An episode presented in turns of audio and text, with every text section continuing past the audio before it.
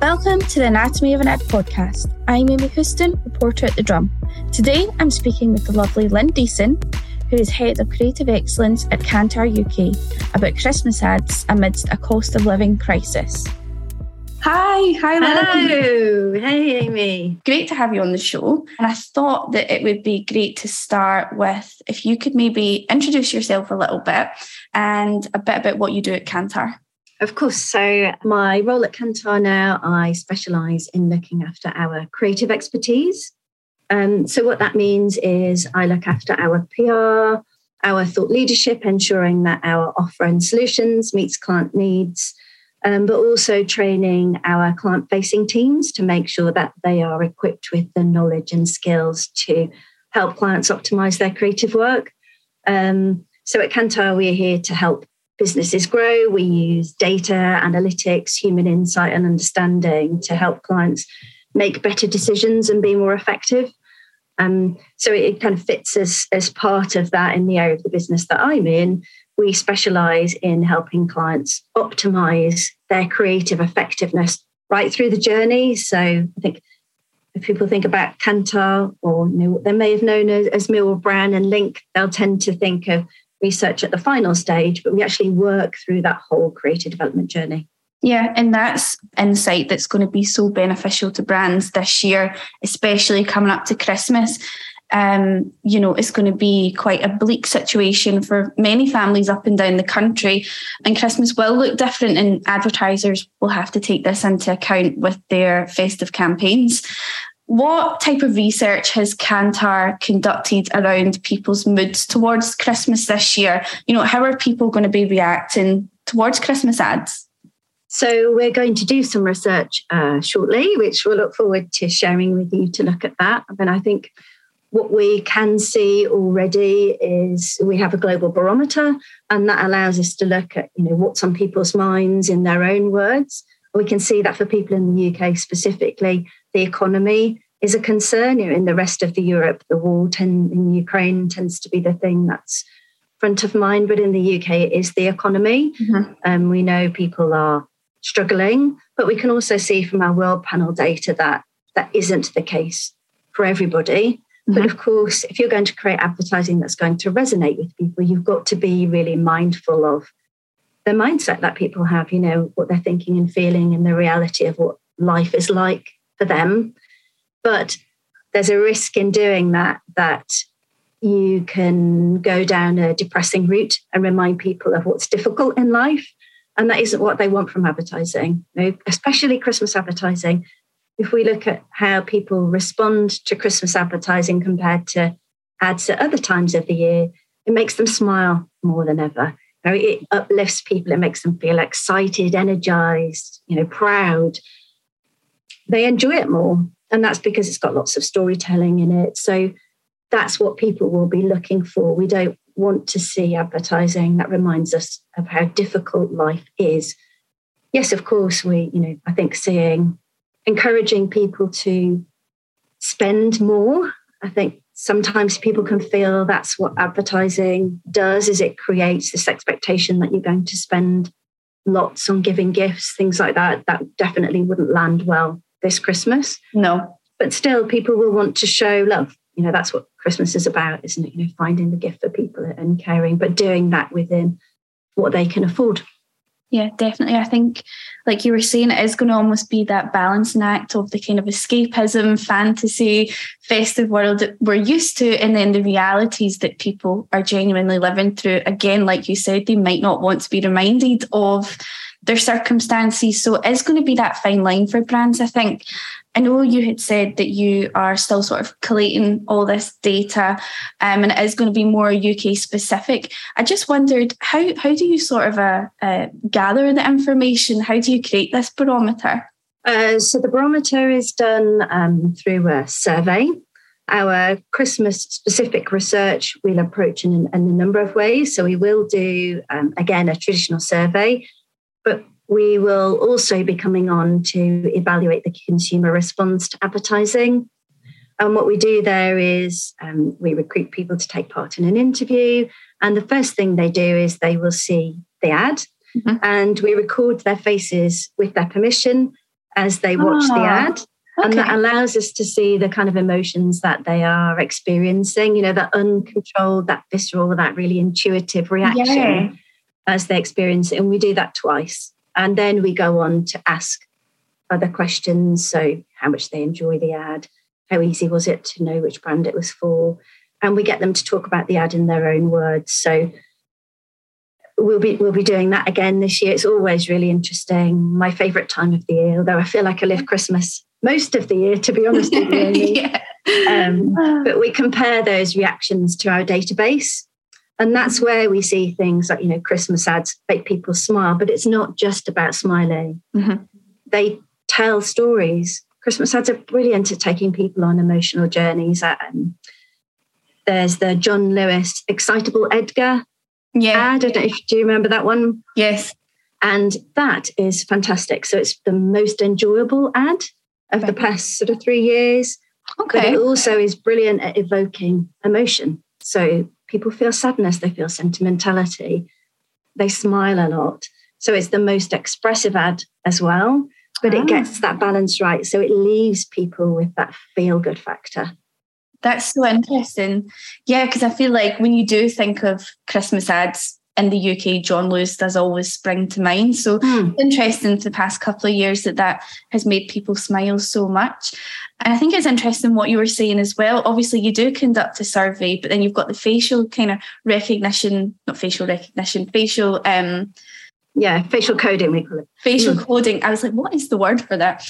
Um, because that's almost, you can't, I think sometimes when you're filling in a survey, you, are overthinking things sometimes. But with that, it's almost just an initial reaction. You can't really fake that. Um, Absolutely. So, uh, yeah, it'd be really interesting to see that da- uh, data for sure. As well, I think for brands, listening to your audience is always so important. And obviously, some do it better than others. Mm. How would you suggest that brands use this information that you have at Kantar to sort of inform their campaigns? So I would say understanding your brand and the situation you're in, you know, that brief is so important, that articulation of what the challenge is that you're trying to deal with and how advertising will address that.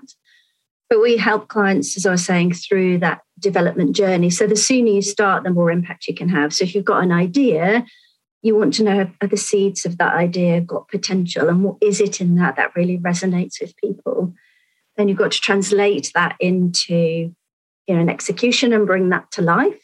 So you're looking at different iterations of the idea again trying to understand what, what resonates what sticks with people and, and the role of the brand within that and then looking at, at final execution to see if you've brought that idea to life. I think sometimes clients get frustrated because they'll see that the idea looked like it was going to be great, but then they don't always bring it to life in a way in which people who aren't familiar with it get. So there's this fascinating effect, Amy, called knowledge bias, which is where people in creative agency or in the client, they know what the idea is. So when they see it brought to life, they instinctively and intuitively make those connections. But my my brain is lazy. And um, I, I, don't think you'll be offended when I say that yours is too. All no, not at all. um, not at all. So, you know, advertisers have got to be really cognizant of that and um, not treat people as dumb. That would be totally the wrong thing to do because an element of curiosity is great, but not make it too hard to understand.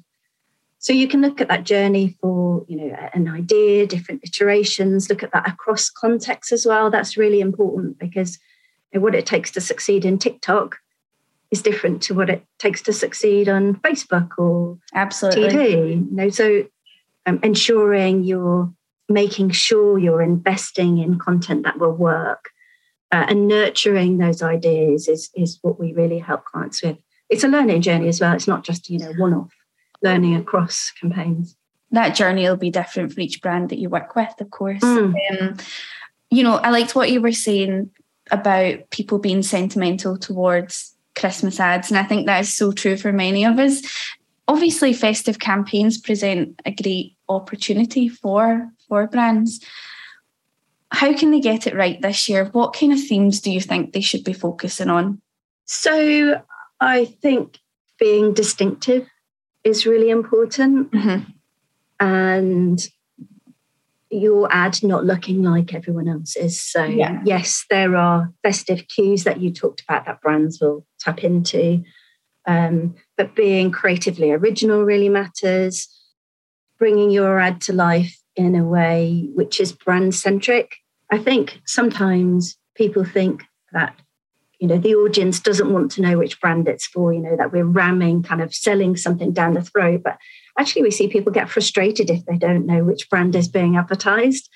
So make sure it's brand centric in, in an integrated way. In terms of themes i'm sure value will be there. Uh, but that doesn't mean you have to be cheap you know it's about offering good value and making things affordable i hope we see humor coming through. And we saw during COVID, the advertising that really resonated with people was from brands that were genuinely making a difference to people's lives. So Tesco came through really well. They were making a difference to their staff in stores. Aldi was similar. Heinz had their Magic Breakfast campaign where they were ensuring children who would usually get a, a breakfast at school were still provided with a meal. So I think there's a really brilliant opportunity for brands to make a difference and showcase that in their advertising. But of course, that's got to be genuine and it works best when it's authentic. So last year, Aldi had their um, their partnership with the food bank. That was a perfect tie-up. Yeah.